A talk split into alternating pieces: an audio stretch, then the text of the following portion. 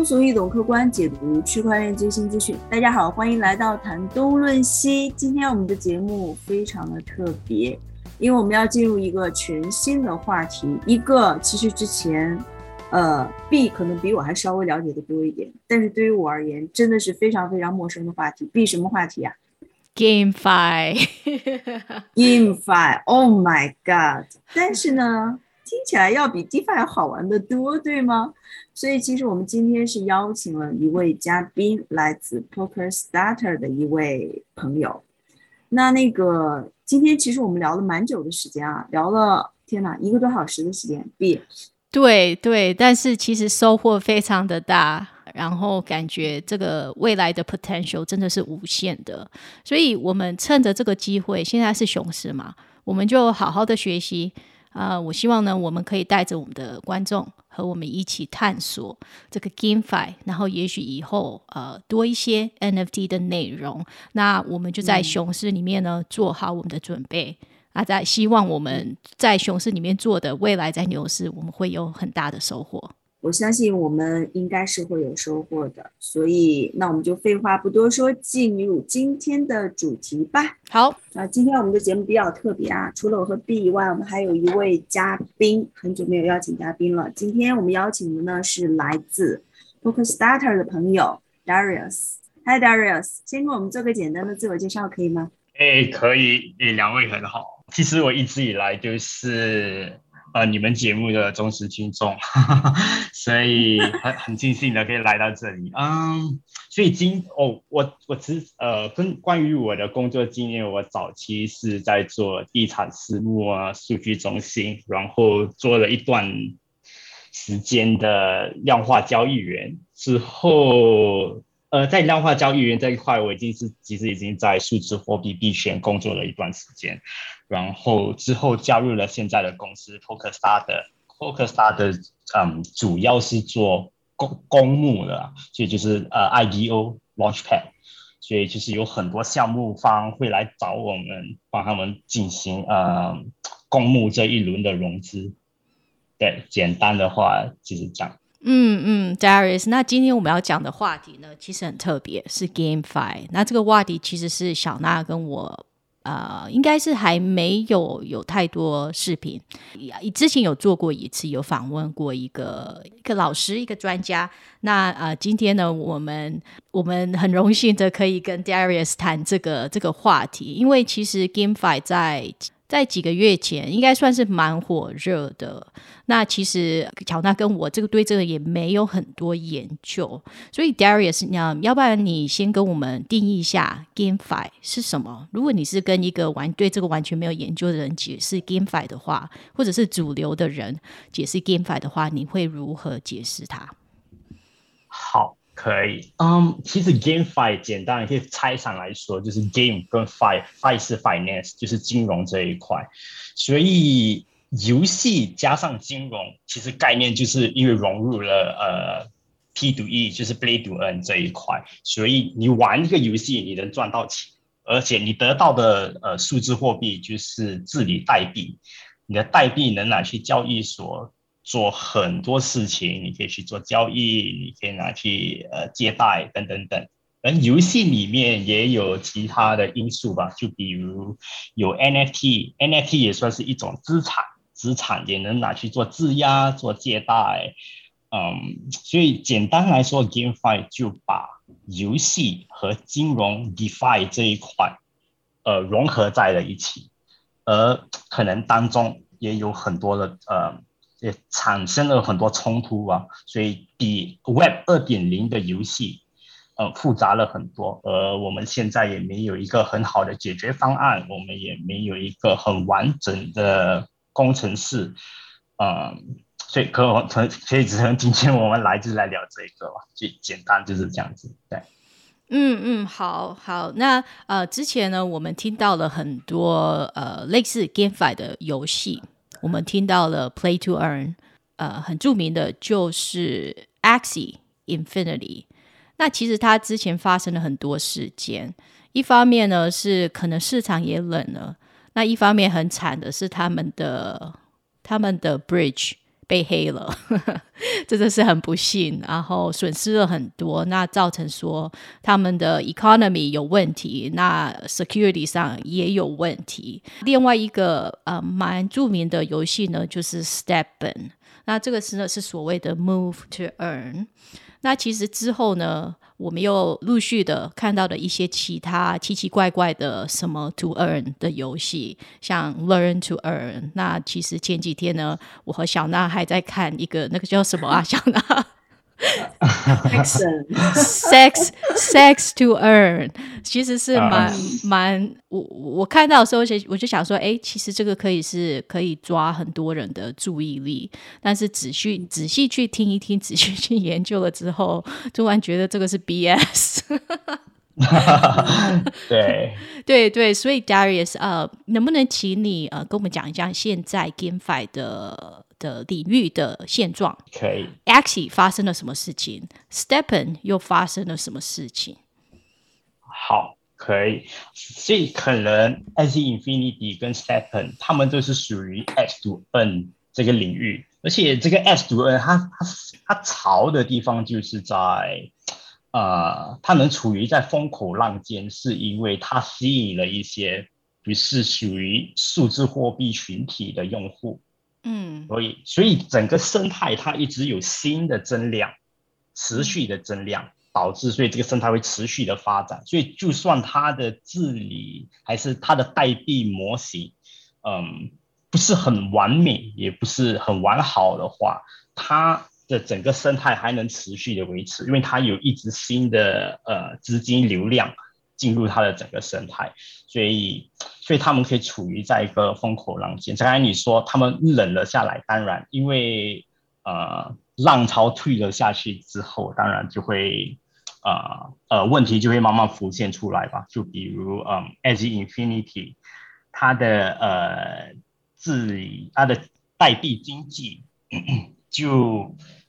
没。怎么说呢？就有很多缺陷嘛，所以他们 run 的是一个双代币制度，所以它的第二个代币通胀特别的严重，所以别人其实在游戏得到了这个货币之后，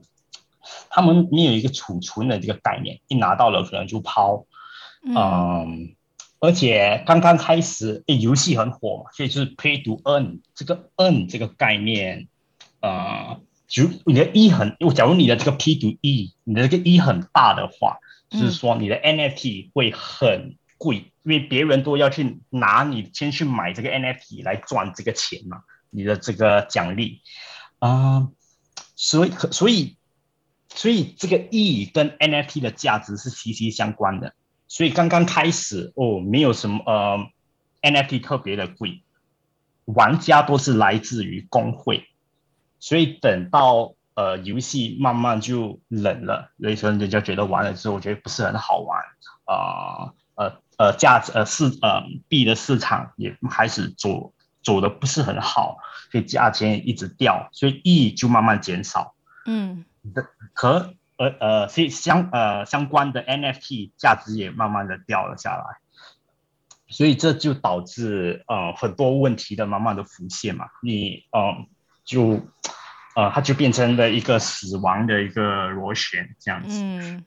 所以导致就越来越没有什么新的玩家用户去进去这个新的生态，而且可能游戏本身可能开始就是在一个风口浪尖上，游戏可能基本上它也不是很好玩，玩的人都是为了赚取它的奖励。对，那其实刚才你你说到的这个死亡螺旋，突然让我想到了很多我们在 DeFi 里面也看到的 所谓的 Ponzi。你会觉得这些游戏有感觉有点像是 Ponzi 吗？因为就是 Ponzi 才会是死亡螺旋啊。我觉得在某些程度算是的，因为可能它的代币经济。本身就是一个问题了。每个人都能发一个货币，就像是一个新兴的国家，它能出自己的货币。货币本身是没有价值，一个国家的货币本身是没有价值，它的价值是来自要有人去用它。而一个游戏不好玩，它的货币当然一样的跟着也是没有价值的。所以而且很多 GameFi 推出来游戏之后，都是因为资本家呃的投入，风口浪尖，元宇宙的炒作，呃，所以很很大家都追着这一些资本。所以都忘了要做呃开始的初心嘛，要去做一个好玩的游戏。嗯嗯嗯嗯。那其实说到这里呢，其实 Dario 帮我们准备了一个非常精彩的 presentation。那要讲的呢，就是 GameFi 的 Trilemma。那呃，也许我们可以请 Dario 帮 Darius 帮我们介绍一下吧。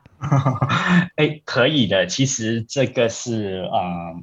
可能我在 PokerStar 的这段时间，呃，看了很多 GameFi 的项目，跟了很多团队了解了一下，呃，统计的吧。所以，所以这个这个 GameFi 的三难困境，包括了可赚性、可玩性、可入性，而他们相关之间都，他们之间都有很多冲突。所以我们先开始先说一下什么是可赚性吧。就是简单来说，就是呃，玩家的可赚性就是 Play to Earn，这个 Play to Earn 跟它的代币有关，对，所以代币的价钱掉了，所以他们赚的也变少了。可赚性也可也指的是呃开发公司的可赚性，啊，他们可能需要售卖一些 NFT 啊呃来赚取啊。呃，在盈利嘛，从从中盈利，而投资者他们的可赚性是来自可能他们投资的这个公司，呃，这个发展呃开发公司的股权，还是投资的这个代币，所以他对他们你，所以你要在这个呃经济模型当中达到一个平衡，会比较困难，相对。Web 二点零的游戏，Web 二点零的游戏简单了很多，因为只有开发商，然后你下面就是玩家，玩家很玩家不需要赚钱，他只是希望游戏好玩，他能打发时间。嗯，呃，开发公司和投资人他们只是想赚钱，所以他们之间的关系没那么复杂，相对 GameFi 还是 Web 三点零的游戏。对，好，行，接下来我就先说一下什么是可玩性。哎，不，呃，回去上一页。哎，可玩性啊，就是说一个游戏本身就是要好玩，可是可能就是因为，嗯，刚才我说了，有投资人，有玩家，他们每个人的目的都不一样，呃，所以他们牵扯的东西可能会影响到一个游戏的好不好玩。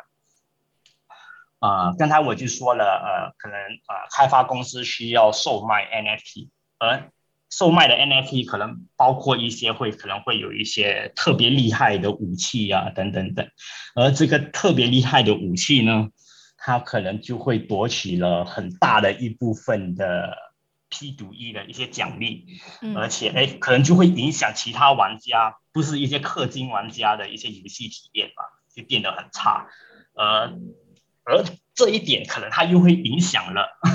呃玩家的可入性，他就呃可能玩家就觉得不好玩，口碑很差，就没有新的玩家入场。而这个可入性可能也是呃关于一些科技领域的一些方面，就要跟我们后和我们在下一页我们可以再细谈。嗯，好，跟我们去下一页吧。嗯，谢谢。好，所以好，我们在这一页可能我们去细说一下呃。什么是可玩性？所以一个游戏，可可能现在的游戏大家都是在追着资本跑吧，所以优质的游戏的内容很匮乏，大家都可能直接抄了一些 Web 二点零的游戏概念，没有融入什么，只是融入了一些很很表面的一些呃区块链的一些技技能，还是一些功能啊，所以。还没有真正去发挥到区块链能发挥到的一些极限吧？以帮到一个游戏还是一个生态变得更优质一些、更好玩一些。所以我是觉得，呃，可能今天链游还没有做到这一点。呃，第二，嗯，现在游戏很多游戏其实就不好玩，每个人在游戏里面就是为了呃呃赚取每一天呃的奖励，所以其实有很多都是工会的玩家，所以他们赚取了奖励之后，完成之后，呃，他他们赚到的奖励，他们也拿不去，呃，也不拿去升级，呃，人物啊，还是武器呀，嗯，所以，所以整个游戏就变得很垮。是说赚到了之后就会马上卖掉吗？啊，对，大部分他们都卖掉，而且他们也不关关心哦，他们会不会去成长他们的人物啊，还是升级他们的法宝啊、装备啊等等等。其实有可，因为可能游戏本身就是一个缺陷，可能游戏就是需要他们去升级这些装备，呃，然后才可以产生更多的奖励。嗯，这样这样是一个比较正确的一个途径吧。可是我是觉得很多游戏也没做到这一点。嗯，好。第三，呃，付费道具 NFT 过度强大，就是刚才我说了，所以就是其实很多人买 NFT 就是在买盲盒，买到了之后，他们打开，有些人可能拿到传奇装备，可是传奇 pump 又太厉害了，赚取了很多呃奖励啊，还是。一轻易的就可以打垮其他的啊玩家，呃，而且都是可能整个游戏生态都是在看装备吧，而不是在看技巧、技能，还是看你的手速，也不看这一些。所以，就简单来说，就是 NFT 的功能太大了，对，所以只有氪金玩家会有比较好的游戏体验。嗯嗯嗯嗯。第呃第四点呢，就是。NFT 的机会成本很大，就就是说，好，我假如我拿我手上有一个传奇的 NFT 装备，嗯，如果我一天不玩的话，我就是在亏钱嘛，因为奖励我无法赚到，对，所以有机会成本。所以如果你每天要要需要逼迫一个玩家去玩这个游戏，嗯，可能这个出发点也不是很好。对。好，最后一点 就是非氪金玩家无法拥有很好的游戏体验。对，这是我看到很多游戏面对的一个问题吧。所以剩余的玩家可能都是一些工会的玩家，呃，整个生态就越来越垮，因为它无法吸引新的玩家，口碑又不是很好，所以导致一个呃死亡螺旋，币价又开始一直在掉，这样子，嗯。Darius，其实你刚才在讲这个时候，一直就是你刚才说很大的挑战，就是没有办法把新的玩家或者是还没有玩过的人带进来。那其实我突然想到一个 Web Two 的游戏，我不知道现在还红不红，但是 应该是一两年前非常红的，叫做 Candy Crush。那如果你 你我不知道你有没有听过 Candy Crush，然后就是很很多人会在电话上玩。你觉得 Can Candy Crush 之所以会那么红，其实应该是现在还蛮红的，就是老人家其实连老人家都喜欢玩，我不知道为什么。那如果说呃 Candy Crush 的话，你觉得它符合了哪些呃这边你提呃谈到的困境？之所以它会这么 popular，你觉得它是符合了哪些条件？好理解，我是觉得，嗯，有有几有几点吧。可能第一啊，人家要去玩这个游戏，他很容易就啊能融入进去，因为这个游戏的概念很简单，嗯，而且可能他会，因为他游戏本身有很多等级嘛，他得一直爬升，然后爬升了之后，可能哦，我以前像我跟我朋友也有玩这个游戏，我们爬升到一个新的一个 level，我们就会跟对方说，哎呦，我已经打破这个关卡。嗯，也是一种像炫耀和朋友接触呃的一个话题，嗯嗯，所以，所以我是觉得通过这样的一个模式，呃，哎，可以可以可以，就算是过了很多年，还还有很多可能一些嗯，很多玩家还在玩这样的一类的游戏，可能已经变成了一种生活习惯吧，我也是这样子觉得。然后听起来好像社群还有呃社社交方面的 element 也是蛮重要的。对，嗯，对，嗯，好，对不起，我打打断了你的 presentation，继续。没事，对对对对，好，对不起，对不起，呃，Darius，其实我我我我也我也突然想到一个问题啊，就是那个刚才你前面就是做一番介绍，呃，然后我会发现这里面很有意思的一点是这样子的，就是在我们 Web Two 的游戏里面呢，呃，有两个非常经典的角色，一个是掏钱的人，一个是赚钱的人。那赚钱的人呢，往往就是游戏的开发公司。那我我做了这个产品，我就是要赚钱的。那掏钱的人呢，就是游戏的玩家。为什么要掏钱呢？因为好玩啊，我愿意花点钱。然后呢，我可能就是呃，作为一种呃放松、自我释放，或者说是有一些人是为了逃离现实的生活。总而言之，他是可以得到一种自我满足的，在游戏里面，所以他愿意去掏钱。这个是 Web Two，所以呢，他的游戏到目前为止其实还是有很强的一个生存能力的。但是现在进入到我们的 Web Three 之后，我会发现很有意思的一点，尤其是你刚才一直提到有一个游戏工会。那我会发现，我不知道我说的对不对啊？因为这一块我研究的并不是很深。我发现这个角色变得非常的单一，就是只有赚钱的人。呃，最核心的问题是不是因为我我首先我不知道我这个我我这个结论，这个这个不是一个结论，这是我看到了。我在想，是不是没有人掏钱，没有人愿意付钱，只有只有只有愿意赚钱的人。然后包括现在你刚才也说到的这种游戏的玩家，他之所以过来，不是因为游戏好玩，呃，如果要好玩的话，直接去 Web Two、Web Three 的游戏并不好玩，但是它可以让你赚钱，所以他也是冲着赚钱来的，所以才会存在你刚才说到的，专门为了这种事情形成形成一个工会。我过来之后，只要我赚到了任何的代币，我就立刻去卖掉。我也不去做游戏的升级，也不去，呃，就是去买一些装备，让我在这个游戏里面的角色变得更强大。呃，我我我不知道我说的这个对不对啊？这个是我刚才听下来之后我的一个感觉。对我我对呃小娜也说的特别好，就是你给了一个很好的一个简洁的，对，所以嗯，怎么说呢？我觉得工会可能在 Web 三点零就是 GameFi 这一块。工会可能就是为了降低呃进入这个游戏的门槛，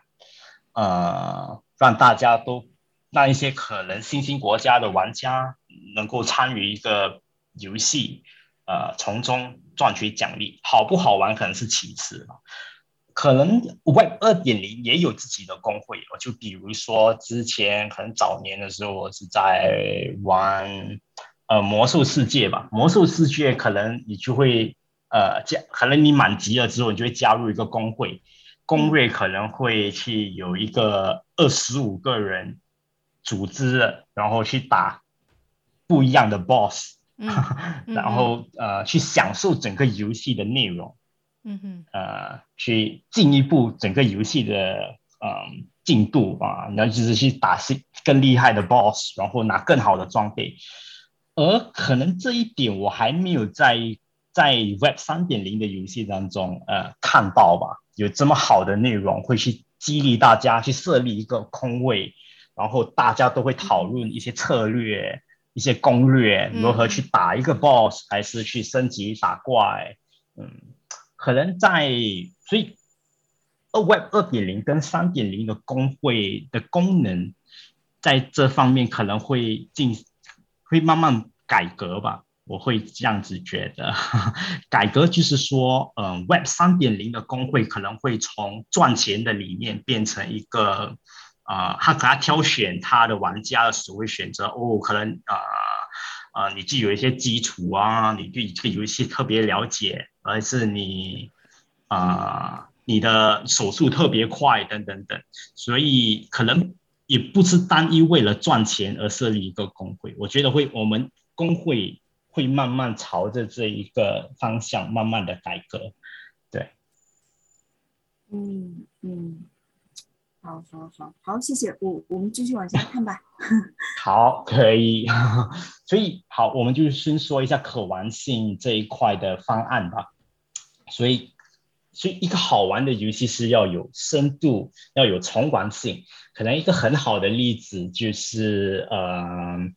，Dota。L O L 还有国内的王者荣耀吧，所以他们整个游戏做的其实很简单，嗯呃公司他们还有呃公司又能赚又能盈利嘛，他们只需要卖皮肤，重玩性又特别的高，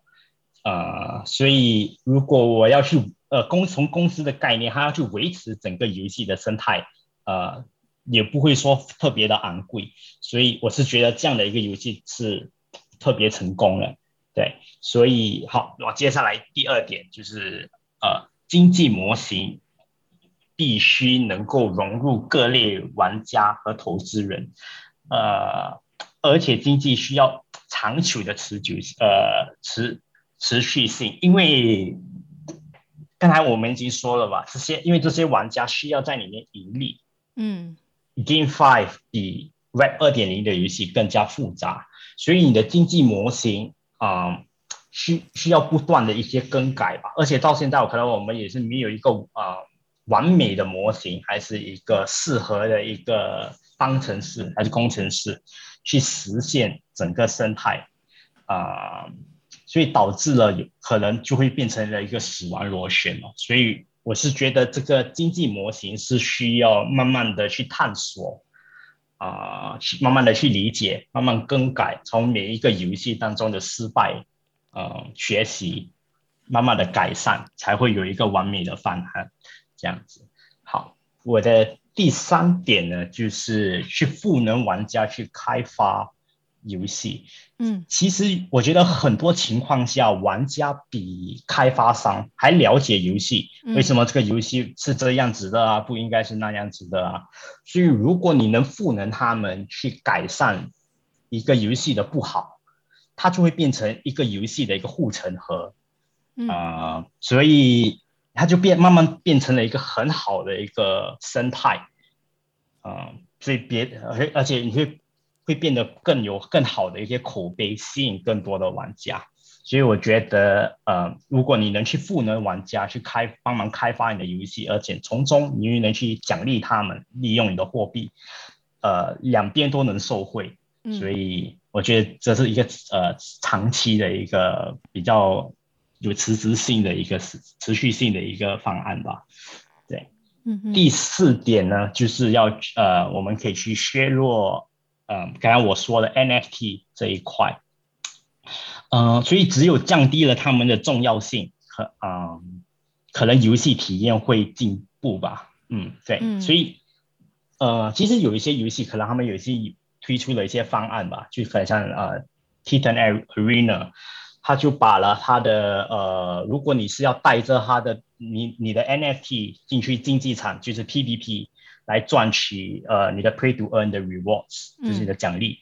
的话，它呃你的 NFT 它就加入这一个耐久性的属性，呃，所以你每你你去带进去你的竞技场是有限的，还是呃你的耐久性越来越低的时候，你需要。呃，花大量的呃货币，还是你的数字货币，游戏里的数字货币啊，去修缮它，所以呃当中可以达到一个平衡吧。所以另外一个方案，我是觉得呃，我看到的就是嗯，V 神他最近有推出来说呃，瘦包 token 这个理念，而且即将在呃以太坊的生态推出来。我觉得这个游戏就是说，可能我的 NFT 是。如果变成了一个瘦包 token，它就是没有交易价值的东西。等一下，你可以先帮我们解释一下呃，soulbound token 的定义吗？好，可以。受包 token 简单来说就是它无，就是无法交易的一个代币吧。所以它呃，可能呃，Vision 开始的出发点，它就是说，可能你你拿到的一个学呃，你的学位的文凭，它可以是一个受包 token。好，你把你的这个。你的学位的文凭的收报多根储存在你的钱包里头，然后你可以到处给人家看，哎，不，你真的是呃某某学府毕业的学生这样子。所以如果我可以把这个收包多根，呃，这个功能带入，我觉得 GameFi 就好比嗯魔魔兽世界吧，他们其实你打你打 BOSS 掉下呃。啊，打 boss 掉的装备全部都是售包的。简单来说，就是说你不能卖给其他的玩家，你也不可以拿去二级市场售卖。你你的呃，可能你的传奇的一些装备啊，等等等。这样的话，呃，你的你要去治理整个生态，就少了一个参数吧，就是你的 NFT 的市场价值，少了这一个就比较容易去平衡整个生态。嗯嗯嗯，那所以说这个的意思是有点像一个 identity，就是这是你的经验、你的体验，对吧？因为然后这个也是不能出手，so non transferable。对，所以感觉就好像是一个你在游戏里面的 resume，那这个 resume 其实你不能去假造它的，因为它是它就是你是 permanent，然后不能被卖掉。对，就可能我打了呃这一届最厉害的 boss 掉出来的这个装备，哎，我的我的人物带上了它，看得到，可是我卖不掉，它是没有价值的。可是大家都知道，我有我把我可我把了这个这一季最厉害的 boss 打呃打死了这样子，所以嗯嗯，它就成为了一个 achievement 这样子。嗯，对对，非常有意思。好。所以可能在最后一点呢，我呃，其实有好几款游戏已经加入了，就是在 PVP 加入了这个对赌压注这一个环节。这这是什么意思呢？对赌？可能好，可能我是玩家 A，你是玩家 B，我和你 PVP 嘛，我和你对打。嗯。所以我可能我压我我跟你对赌，呃，可能我们说我们赌五百，呃，USDT 等等等。假如我赢的话。我拿我拿你的五百，你输了五百块了，所以可能就是你加了这个压注还是对赌，哎哎，整个游戏就变得比较有刺激一些，因为变得有得有失了，就像是德州扑克，你知道，就是你玩了德州扑克，啊，人家爱玩，可可能除了当中的不确定性、随机性，嗯也因为有得有失，你不一定会赢，可能你卡牌很好，你你手上。很好的牌，可能你都会玩的不是很好，这样子的一个概念，也加入一些比较好玩的一些性质吧，到这个游戏。嗯嗯，好，这个我喜欢。对，其实有有好几款游戏已经加入了这个，所以我是觉得蛮有意思的。对，嗯，因为我觉得你要是都不会损失的话。或者是不会呃从别人那边赢来一些东西的话，我也对像就像你说的，就是比较没有刺激感，所以加了一些一些对赌压注，对我我觉得这个会让游戏变得更 exciting。对，有一些有了一些像 adrenaline rush。对对对，很可玩性。我们聊完了之后，现在我们就跳到呃可入性了，就是。我要怎么吸引新的玩家到一个生态？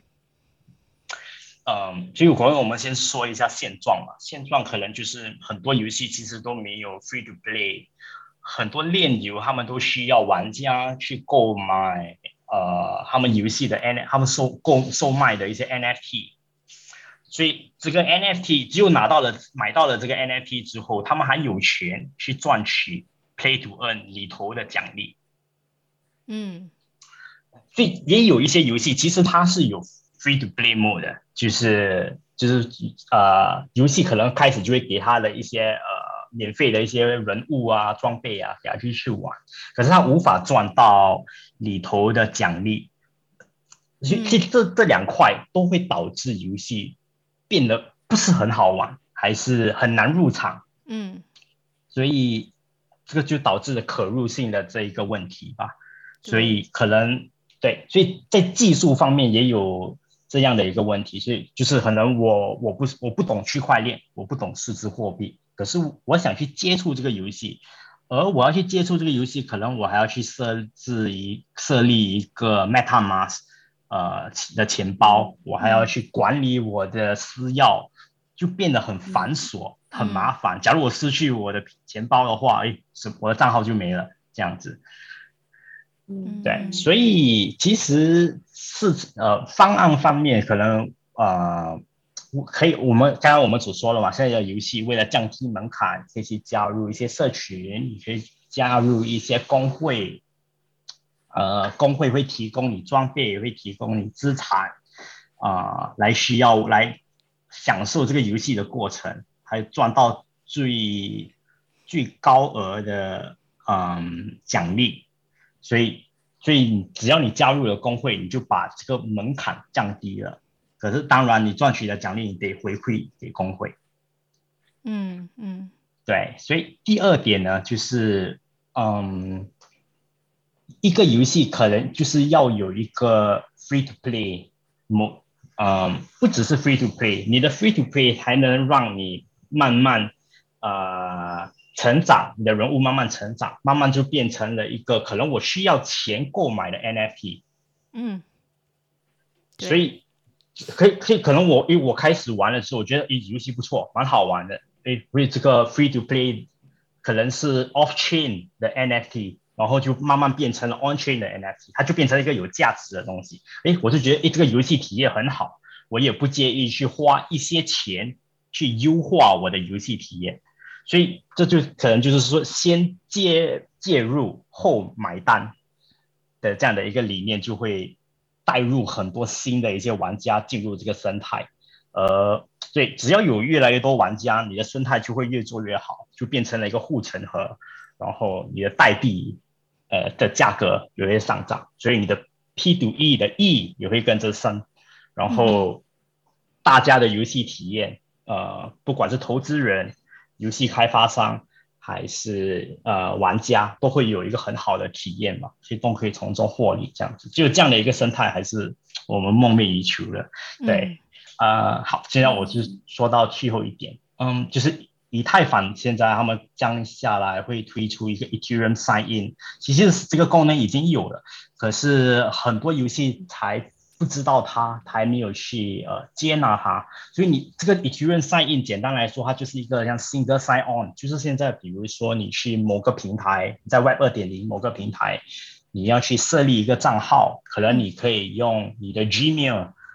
呃来注册一个账号。所以只要我觉得游戏一个游戏不应该去发展还开发自己的钱包。虽然现在的很多游戏都开发了自己的钱包，可是我觉得他们不应该，他们应该的是去利用一个中间方，可能是第三方，比如以太坊推出来的这个 Ethereum Sign In，还有其他的两个方案是 Venly，V E N L Y，还有另外一个是 Web 三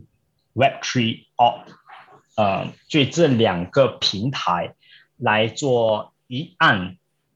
呃，就能设立一个账号，还有一按就能登录这个账号，所以在技术这一方面就降低，相比下来就降低了很多啊，一些非呃了解区块链的玩家来进入这个生态。Darius，如果我可以理解的对的话，你是说这个 Ethereum Sign In 的这个功能呢，能允许玩家就是有一个有一个钱包？那这个钱包可以用来用来玩很多不同的游戏，所以他们不需要从一个钱包换到另外一个钱包，是这样子的意思吗？对，可以是现在可能你的 MetaMask 以太坊的地址钱包地址，对你一按就能直连各种各种游戏。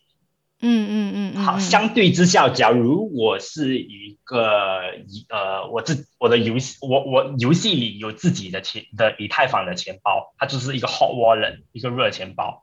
然后这个热钱包，我要去玩另外一个游戏，它又安排另一个热钱包给我。嗯，所以他们之间是没有串联的。相对下来，我觉得这个方案可行度会比较低，所以我觉得是依赖一个第三方的方案会比较行得通。嗯，对对对，越方便越简单，就对用户好。对对，门槛就低了很多。对，这个这个这这个板块其实让我是有一点点意外的，因为那个可入性这一块啊，我们说到的目前遇到的一些问题以及解决方案，这个甚至在 Web Two 里面都不是一个问题。你说你你要去用一个东西的时候，先免费让你用，然后呢，你觉得好玩，你再去用，这个好像在我们就是当前的这种生活当中就已经是很常见的。我我其实有一点意外，在在 Web 三里面竟然竟然现在是没有做到。嗯，其实我是想问，但是我我我我不知道这个问题是不是有解解答的，就是这个这个这个问题就这么难吗？为什么之前的游戏它没有做到这一点呢？对，因为我觉得，假如你要用一个第三方的方案，呃，基可能以太坊自己的生态里面的基础建设也要搭建的够完善，才能做到这一点。否则你要靠第三方，刚才比如刚我说的 Vanly，他们也有自己的皮包，所以这个皮包呃这个钱包你可以去，它已经好跟好几个游戏呃达成共识，说呃这些游戏你们来用我的钱包。所以你只要你的，所以只要你的玩家在这在我这里开了一个钱包，他就可以直连好几样、好几个游戏。所以，嗯，我是我是觉得可能他也还，所以这些方案都很依赖第三方的基础建设吧，才能完善，才能串联这样子。这样子的话，哈，我就去说，啊，第三个第三难的困境吧，就是可转性。嗯，好。对，所以我们可以刚才可能在这一点，可能我去梳理一下 Edge Infinity，呃，它的货币其实它的价值可能在高峰已经跌，从高峰跌下来已经高达百分之九十五以上。对，而且它的就是因为它的意义一直掉，刚才我们已经有说了嘛，所以它的用户，嗯，它的玩家也慢慢的减少。可我记得在菲律宾这一块。我我在一个报告有读到，就是说可能呃五十个菲律宾人有一个就是百分之二，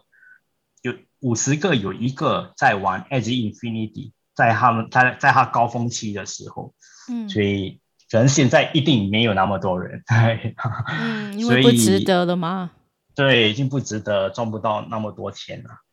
嗯嗯嗯，对，所以还有另一个观点就是说，呃，像团队和投资人，他们他们自己手上他们是没有 NFT 的，NFT 是在玩家的手上，所以假如开发开发公司手上是没有 NFT 的，其实他没有动机去进行去做他们的市场的管理的价值管理，嗯。对，所以，所以，嗯，对，所以我是觉得一个好的，嗯，代币模型，它应该是以它的主币为主，所以这个也刚好和我们刚才我们在说可玩性，呃，我们应该去削弱 NFT 这一块是相应的。对，开发者呢，他一定要有 skin in the game，就是他们会觉得说。呃，他们的成败呢是取决于这个代币或者是他们游戏的成败，他们一定要有 skin in the game。对，我同意。这样的话，我接下来说他们他旗下的一些可行的一些方案呢。所以，第一可能就是以代币为主的经济模型，呃，刚才我已经说了。第二，我们嗯，在我们不应该采用。Play to earn，我们应该实现的是 Play and earn，在好玩的区间又能赚到钱，在当在这两项达到一个平衡会实际一点。对，嗯嗯嗯。第三，我们可以根据游戏，嗯，可能龙虎榜啊，来去奖励玩家，所以就是说他们要达到一个水平，呃，登上了龙虎榜，比如在电竞啊 PVP。达到了龙虎榜，哎，你才用你的代币去奖励他，而不是，嗯，他只是进来游戏玩那个几十分钟，还是一两个小时，呃，完成了一些任务就得到了一些奖励，这样子就可能没那么好玩，没有人想去，呃，享受整个游戏的内容，去，呃，进步他的人物，还是一些装备，所以我是觉得靠龙虎榜来奖励玩家是一个可行度比较高的一个方案吧。第四，嗯，对，也刚才我们已经提到了，就是呃削弱呃 NFT 在游戏里的重要性，所以在这里我就不再多多赘述了。嗯，第五，我嗯，其实好，嗯，我们应该更好的融入一些 DeFi 来实现更多的现金流。嗯，我就打个比方吧，可能一个游戏。呃，游戏方可能他们手上有很多 NFT，他可以借出去赚取现金流。嗯，工会也可以，还是代币也能能拿拿去做质押。可是现在可能我会觉得，嗯，GameFi 跟 DeFi 是呃，他他们相关的连贯性比较差吧。对，接的那个桥梁没那么多，对啊。接下来另外一点就是通过外部资源来导入更多的现金流，就比如说呃，一个游戏很成功，很多玩家他可以用电竞啊、广告啊、博彩啊，所以就是 e-sport betting。简单来说就是呃，可能有一呃呃 Team A 跟 Team B 在博弈，诶，你觉得哪一个会赢？然后诶，你你你设立一个平台让他们呃让其他的玩家下注等等等。嗯嗯嗯。所以只所以只要你的生态搭的好，呃，你要去赚取更多的现金流，其实都不是难事。所以最主要的就是游戏要好，对，所以这个应该都是大家的一个初心吧。才可以实现。对，呃，我的接下来这一点是来自 Folius Ventures，嗯，他他就提到了这个观点，就是说要把所有的经济价值尽可能留在内部生态。呃，就是说可能呃，有些人要把钱转出这个生态，他会做一个税收，呃，而且他呃，第二，他可能可以通过一些呃。质押啊，还是一些 NFT 质押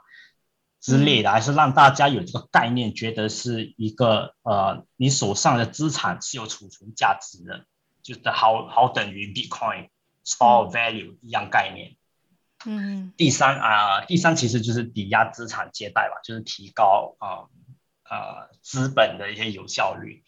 对。嗯嗯嗯。好，我。其实 Darius 这可能是有有争议性的。那等一下，等一下我们提到 提到这个 GameFi 的未来，呃，等一下我我们可能会提到这个部分，因为你你在谈到这个把经济价值留在留在某个生态内部，突然让我想到了这个未来呢，呃，这个可能是会有比较有争议性的一点。嗯嗯，可以。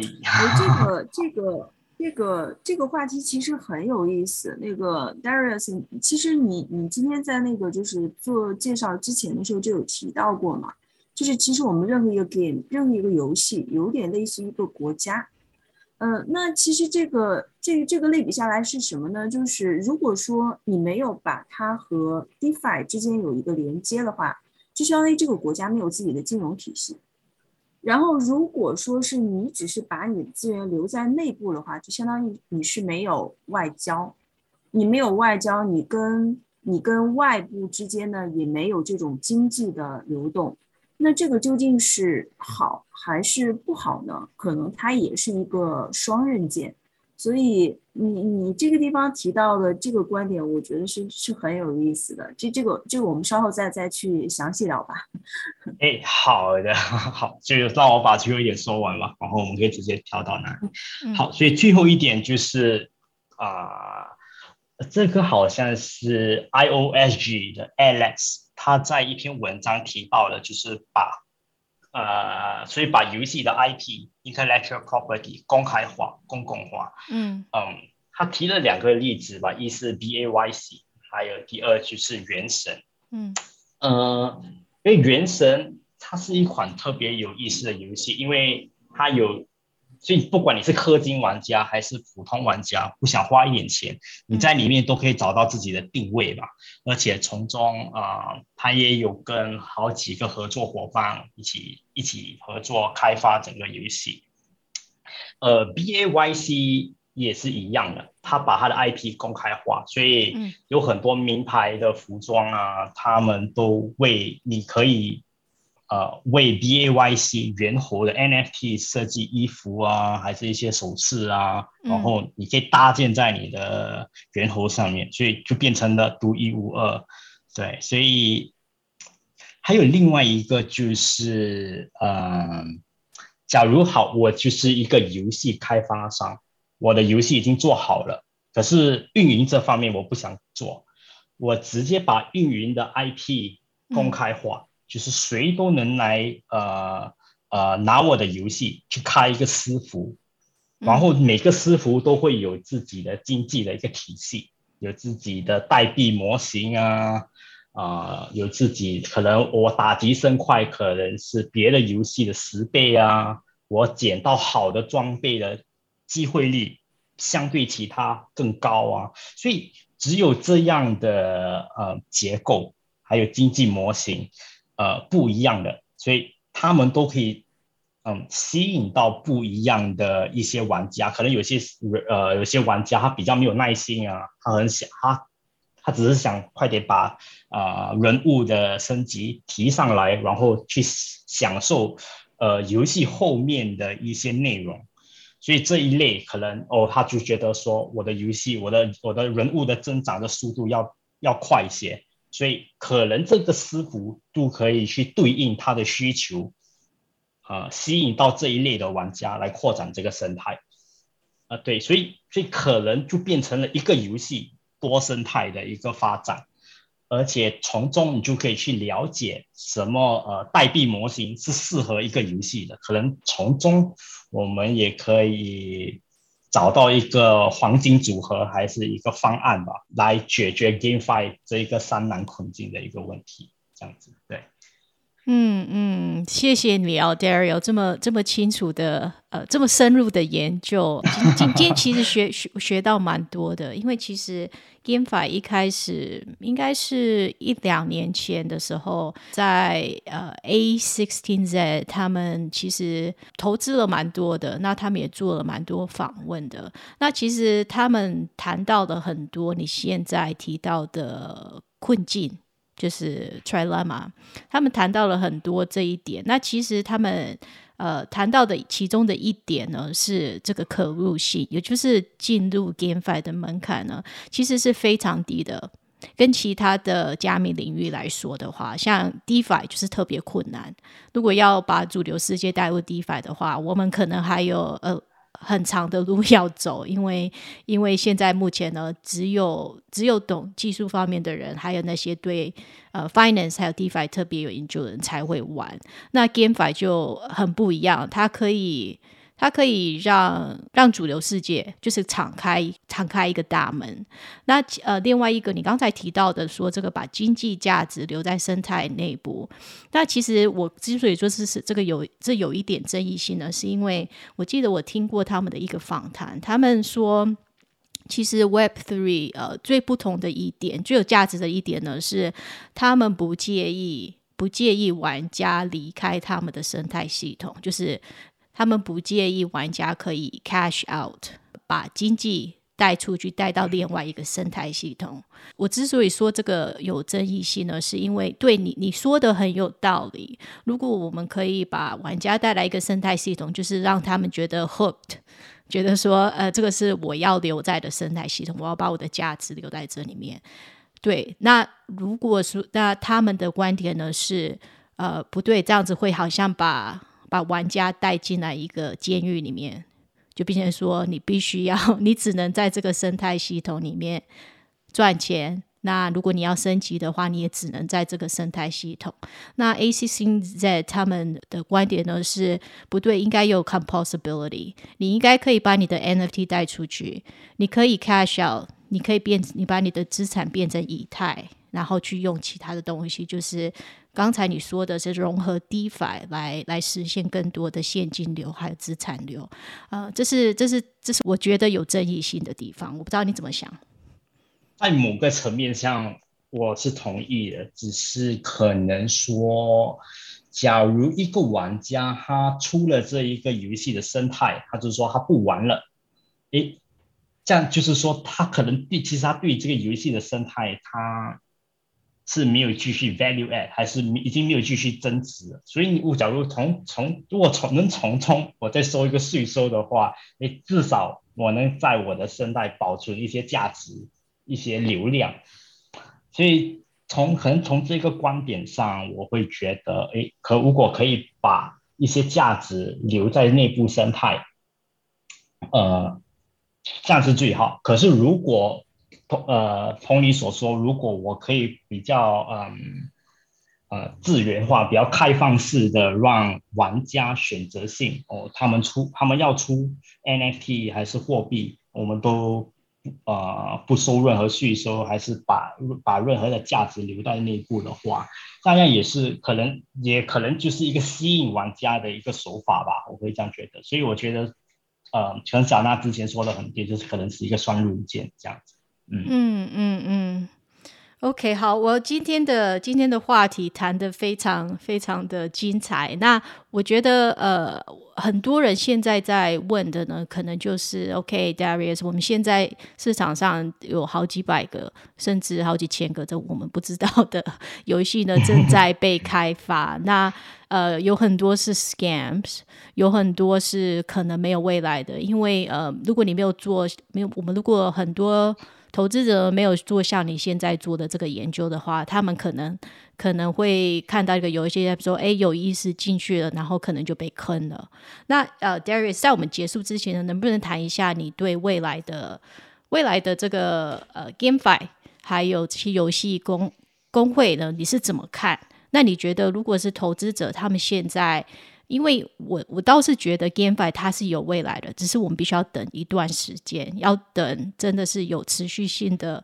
呃经济模型，然后有好玩的游戏，我觉得我们才会看到另外一波的一波的牛市吧。那我想要听听你的意见，你对你对 GameFi 的未来，对游戏工会的未来你怎么看呢？对，理解。其实我本身我长期是非常看好 GameFi。我相信可能接下来十年，它可能整个的市场的价值可能会高达可能一千亿美金吧，因为它吸引的玩家可能不只是来自 Web 二点零，它可能会吸引到一些新兴国家的玩家，继续做一些 Play and Earn，能赚到一些钱。所以从这个当做一个基础，我觉得这个生态的发展的可能还是。非非常的巨大吧，它机会，而且，嗯，它长期的整个增长的赛道，我觉得至少还有十年，嗯，对，所以当然，可是当然你说的也很对，就是说，嗯，当中我们还在探，在一个探索的期间嘛，可能我们已经在风口浪尖慢慢，呃，退下来之后，我们慢慢去探索 GameFi 内部诶旗下会有怎样的问题，慢慢的改善，慢慢的完善，然后找到适当的方案。然后再加上很好玩的游戏，我觉得 GameFi 的可行度是，再加上区块链的科技，它的未来是可能是永无止境的嘛。对，嗯，当然从中我觉得可能很多当下的模型需要改革，就比如说游戏工会，可能现在你要入一个游戏工会很简单，就是就是呃签了一个报名表格，你说。你跟那个 Guild Master 说，诶，我就是来赚钱的，我想玩这个游戏，我之前玩过什么游戏，啊，我可以为你赚到怎样怎样的利润，这样子。可是我觉得这个，哈，我觉得这个模型需要慢慢的改革吧。就刚才我所说的，啊，就是说，嗯，可能每个工会他开始要找的就是呃一样的初心是一样的，所以。嗯，可能就比如说，可能我要去把这个游戏玩好，升级打怪增长，然后嗯呃玩家方面，可能我要找一些素质比较高的，手速比较快的，啊比较技术性，还有一些门槛会提高吧，而且不是随便随便就能呃招纳一些人加入这个工会，所以我觉得游戏工会本身自己也是需要改革，呃。而且它也可能是一个中介，来可能从呃 Web 二点零的玩家，啊 Web 二点零的玩家可能会先接触工会，然再去认识一个游戏，认识数字货币是怎么运营的等等等，所以它也可能会变成一个可以招纳玩家到一个游戏生态的其中一方吧。嗯，所以我会觉得。整个生态特别的有趣，是需要慢慢的改善，问题会慢慢的浮现，因为另一轮的改善是永无止境的。Darius，其实你照你这样子说的话，突然让我觉得很兴奋，你知道为什么吗？因为听起来好像我们的第一步呢，好像还没有完全踏出去。那也就是说，其实我们现在还是非常早的。那要有有赚钱的机会，有投资的机会呢，其实还是在未来。那如果我们就是脚踏实地的。慢慢的学习，慢慢的研究，呃，我觉得就像你说的，这个 GameFi 是一个 trillion dollar industry 嘛，对不对？我不知道我们说错是 trillion dollar 还是 billion dollar。但是呃，对对对，那其实呃，我要分享的是，其实我我最近在研究的一个游戏，应该是我看过比较高质量的一个炼油，他们应该还没有完全正式的可以让大家玩。那但是有一些用户呢，已经是可以去测试，然后我也看了一些 trailer，我觉得他们做的非常好。那他们当然会还会需要一些时间，所以我现在跟大家分享一下。OK，所以呃，我最近呢在看的这个游戏呢，其实就是这个 Illuvium。呃，我觉得它很特别的地方，就是我终于看到的一个游戏，就是它的 graphics 做的很呃精美。我不知道为什么很多很多呃现在的炼油呢，呃，其实这这样子的东西是很少看到的。那它其实融入了蛮多呃，Dario 你刚才说的就是。呃 rate，然后 guild，就是这个有点是呃，就是你可以去，你可以去 capture 这些 NFT，你可以做探索。那这个有点可能也有一点 RPG 的 element。呃，它不仅仅是做的很漂亮，它它不仅仅做的很漂亮，那它也是在呃 Immutable X 上面上面做的。呃，那其实之前呢，我有听到了一个 podcast。那现在在 Immutable X 上面，其实有很多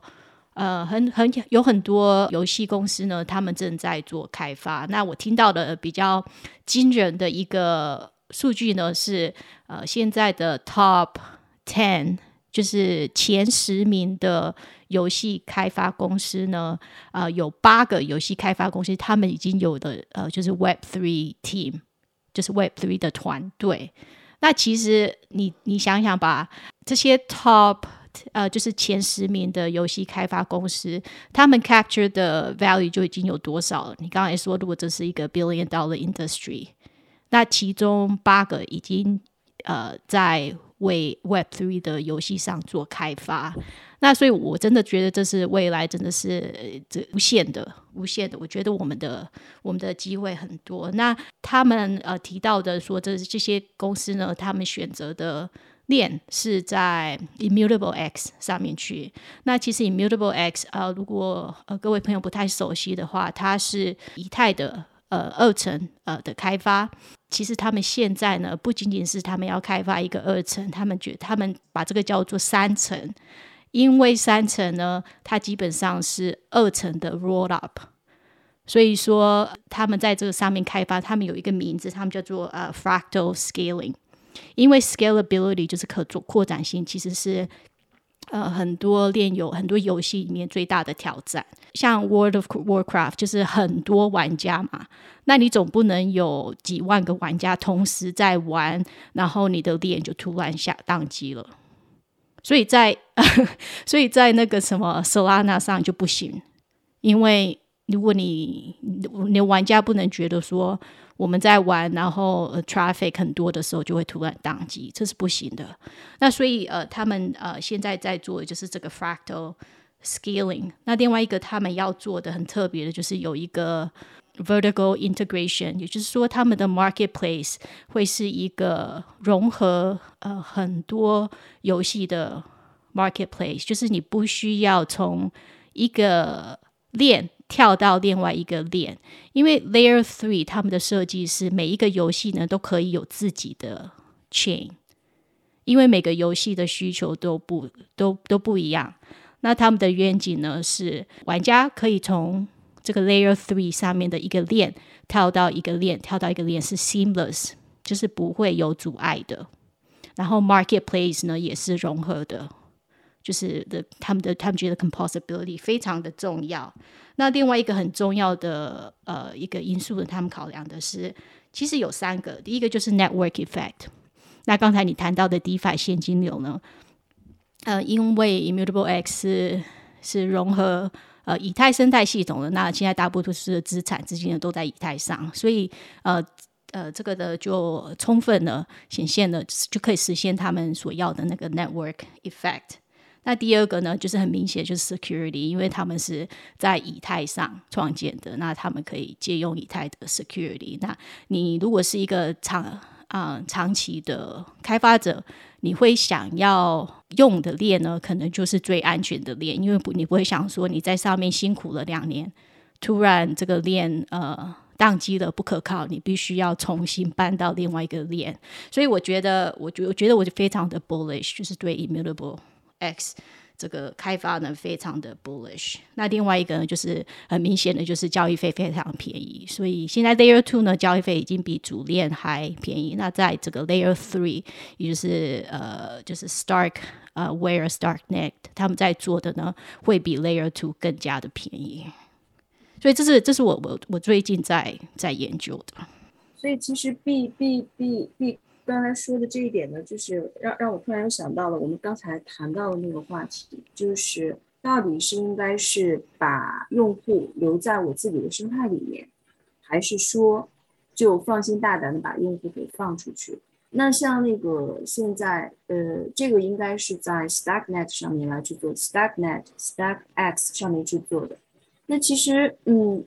我我我在想啊，这个 Immutable X 它会为什么会有这样的一个方案？他其实就是希望这个可能不是他所希望的，应该是每一个游戏都会有这样的一个需求，就是希望他们之间具有一定的可组合性。那这个可组合性呢，这个又回到刚才 Darius 你也提到了，我们刚才说的这个 trilemma，就是那个三难三难困境。那为什么中间会有这样的一些问题呢？是因为没有一个第三方他来去做这件事情，无论你是那个。比如说，我们用我们用以太去做那个 sign in 这种方式，还是其他的，没有一个第三方。哎，但是现在在 immutable X 上面的话，它可以去承载这个第三方这样的一个角色。呃，那哎，Darius 作为一个专家的话，我不知道这个话题你是怎么看的？首先，我不是专家，其实还是一个学习者。呃，我会觉得，我同我完全同意两位所说的，就是说。通过基础建设，就是在区块链这一块的基础建设，慢慢的发展和慢慢的成熟化，会产生越来越多的运用的景象。所以到最后呢，一定是一个越来越好的生态的发展。所以我理解，可能通可以可以可以通过嗯，Illuvium，呃，在这一个 Layer Two。上面的 immutable 上面扩展的话，它可以达到像嗯 zero gas fee，一点手续费都没有，啊完整的连贯性，啊等等等，所以在这上面，呃搭建的整个生态是不只是 Illuvium，可以可能可能我可以搭建新的其他的游戏，而这些游戏又能。运呃直接的运呃建设在嗯把他们的游戏建设在 Illuvium 的 NFT 上面，所以我觉得当中的可能是无限的，对，嗯嗯，所以呃就我我觉得我跟我同意你 Darius，就是我其实对 GameFi 的未来我觉得非常 bullish。那其实现在牛市呢就是一个很好的很好的学习时间，对，熊市。熊市，我说我说牛市吗，我每次都会说反。你太希望熊，你 太希望牛市了，我们都很希望牛市。我我希望是牛市 every day。嗯，好，那我们我们做个呃 wrap up，做个总结吧，小娜。嗯，好，那那个其实今天非常感谢 Darius 啊，能够给我们带来那个这这么这么精彩的一次一次分享。就是我也是一个学习的一个过程，呃，那那个 A Darius 以后有没有机会再请你过来给我们做更多的分享呀？其实，在这一块的话，呃，我跟 B 其实是有这样的一个打算的，希望以后能够在这一块有更多的了解，所以呢，也希望以后有机会能够 Darius 来我们这边做更多关于 GameFi、关于 NFT 相关话题的分享。哎，当然当然。两位邀请我，一定随传随到。对，太好太好了。那其实这对我们的观众呢，也算是一个福音，因为呃，我们之前我和小娜做的呢，应该是九十五 percent 都是都是 DeFi。那现在呢，我们希望可以拓展到 GameFi 这个部分，也许一些 NFT。那这些呢，我们都还没有做太深的研究，所以呃，但是呢，我觉得这个这个 GameFi 跟 NFT 呢，未来呢，其实是无限的。所以我们一起探索吧，一起学习。嗯嗯，我们就为无限的未来呃，目前就打下坚实的基础吧。对，好，OK。那那个今天呢，感谢 Darius，然后也感谢各位朋友的收看。然后，如果大家对我们的这期节目有兴趣的话，那么就敬请期待我们下一期关于 NFT、关于 GameFi、关于 Metaverse 相关的一些分享吧。嗯，好，那感谢各位朋友的收看，我们就下期再见了，哎拜拜。谢谢谢 Darius，拜拜。谢谢两位，谢谢大家，好，拜。拜拜。